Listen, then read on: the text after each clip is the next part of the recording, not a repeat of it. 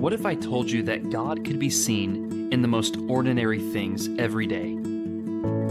That if we just took a break from the busyness of our lives to just stop and look around, to consider the things that we encounter all the time and overlook, the lessons that we would learn from our children and in our homes, our families what if I told you that everyday, ordinary events could teach us extraordinary eternal truths? Would you believe me?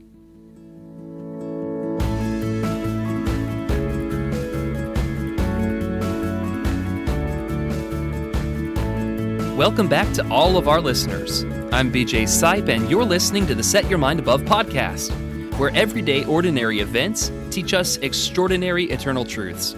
I'm so glad that you've tuned in today, and I'm excited to share my life and my faith with you, and I sure hope that you'll do the same with me along the way. I love music, even though I'm not all that gifted with it personally. For me, music is like a second language. It is such a powerful way to touch people's hearts in a way that mere words cannot. Music moves the soul.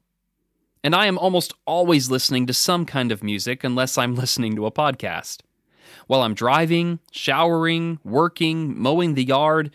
You get the idea. A lot of people use Spotify to stream their music or Apple Music, but we really have enjoyed using YouTube Music for all of our streaming needs. There are two features that I really love about these kind of streaming programs. The first is the ability to filter out explicit music. I have absolutely no interest in listening to music from any artist, no matter how popular or talented, that is full of all kinds of vulgarity and profanity. Half the time, a song will be playing on the radio somewhere, and I'll have no idea what it is, even though it apparently was a quote unquote top hit for the past six months.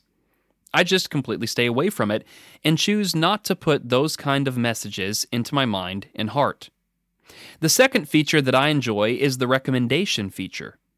Similar to Pandora, after you have finished listening to your single or an album that you enjoy, YouTube Music will give you the option to continue listening to artists that it would recommend based on your style and genre of taste in music. Sometimes it has really hit the nail on the head and introduced me to artists like the Teskey Brothers, Gregory Alan Isakov, or Surfaces.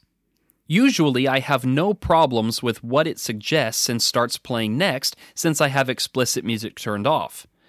However, that does not always mean that the message behind the song, though technically clean, is a good message. Well, that happened this morning. As I was getting ready for the day and listening to some of my music, it started playing a suggested track from a group called LANY, which I've never heard of. Their sound was good, and at first I wasn't really paying attention to the lyrics as I was changing. But then the chorus came, and I stopped and shook my head as I reached to change the song. Let me share the lyrics with you, and you can tell me if you can spot the problem with the message behind this song. Gonna give it my all, see how far this can go. Gonna be there for you through the highs and lows. But I'll never say forever, because there's too much we don't know. But I promise that I'll love you. Well, I'll promise that I'll love you till I don't. Are you kidding me? Is this some kind of a joke? You don't realize how awful it is until you take it out of the music and the harmonies. Just imagine some guy who's been dating a girl for a while and they get engaged and they're writing their vows. And he gets up in front of this woman that he's marrying and he starts reading his vows and he says, I'm going to give this my all and I guess we'll see how far we get. For better or for worse, but not forever. I'll never commit to that but I'll love you until I don't anymore. How is that bride going to respond to those vows? I'll tell you what, I would have been left right there at the altar if I said something like that. But here's the sad nature of how people approach marriage today. Though they might not say these words out loud in their vows, it's actually what they mean. To many, love is simply an emotion that they claim you have no control over. So if you quote unquote fall out of love, it's never your fault. It just wasn't meant to be. As such, marriage almost never lasts anymore. According to the World Population Review, about 90% of people in Western cultures marry by the age of 50. But in the United States, specifically 50% of married couples divorce, which is the sixth highest divorce rate in the world. Second and third marriages have an even higher divorce rate, as 60% of marriages end in divorce, and 73% of all third marriages end in divorce. Why is this the case?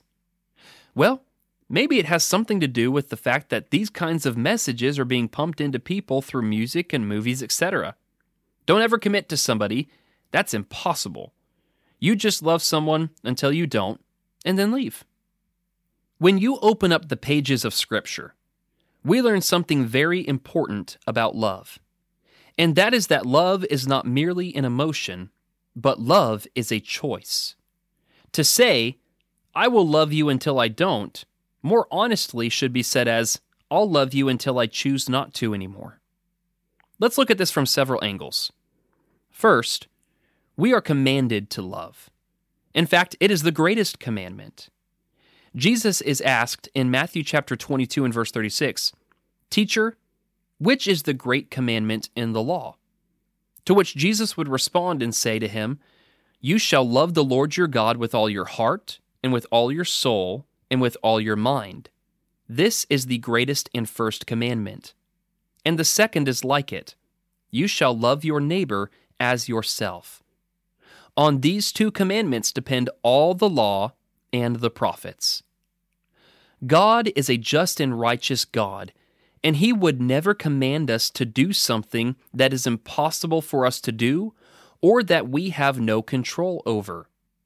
Learning how to love as God loves is the highest expression of knowing God and following Him. In love, we choose to lay aside our wants and desires and choose to place the interests and needs of others in front of our own. We serve them and not merely ourselves. It is others centered, not self centered. The problem in our culture is that when things get difficult or require sacrifice, people are no longer willing to love. They will love so long as it is easy or costs them next to nothing.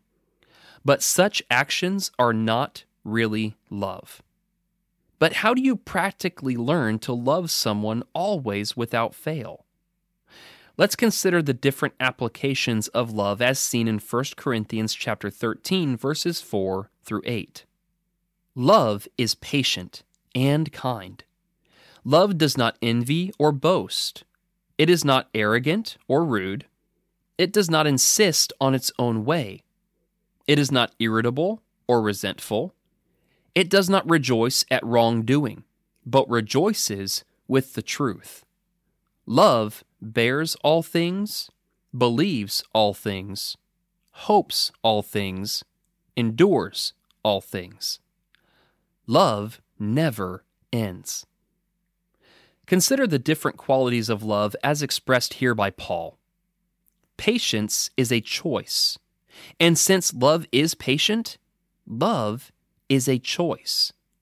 When you choose to be patient with someone rather than being quick to anger or give up, you are choosing love.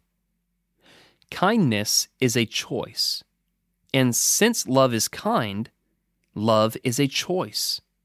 When you choose to be kind to others rather than responding in a rude, condescending, or passive aggressive way, you are actually choosing love. You can go through this whole list, but the climax is really found in Paul's words when he says, Love does not insist on its own way.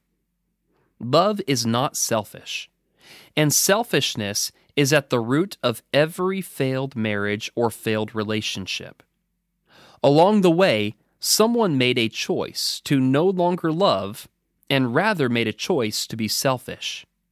They were selfish with the budget or they were selfish by seeking out intimacy from someone other than their spouse, or they were selfish by abusing substances, or even their own family. Marriages do not just end, and people do not just quote unquote fall out of love. At some point, one or both made the choice to stop loving and to be selfish. My friends, this is not the way that God designed for things to be. Love is a choice. And today, in your relationship with God and in your relationships with others, make the decision to be selfless and choose love.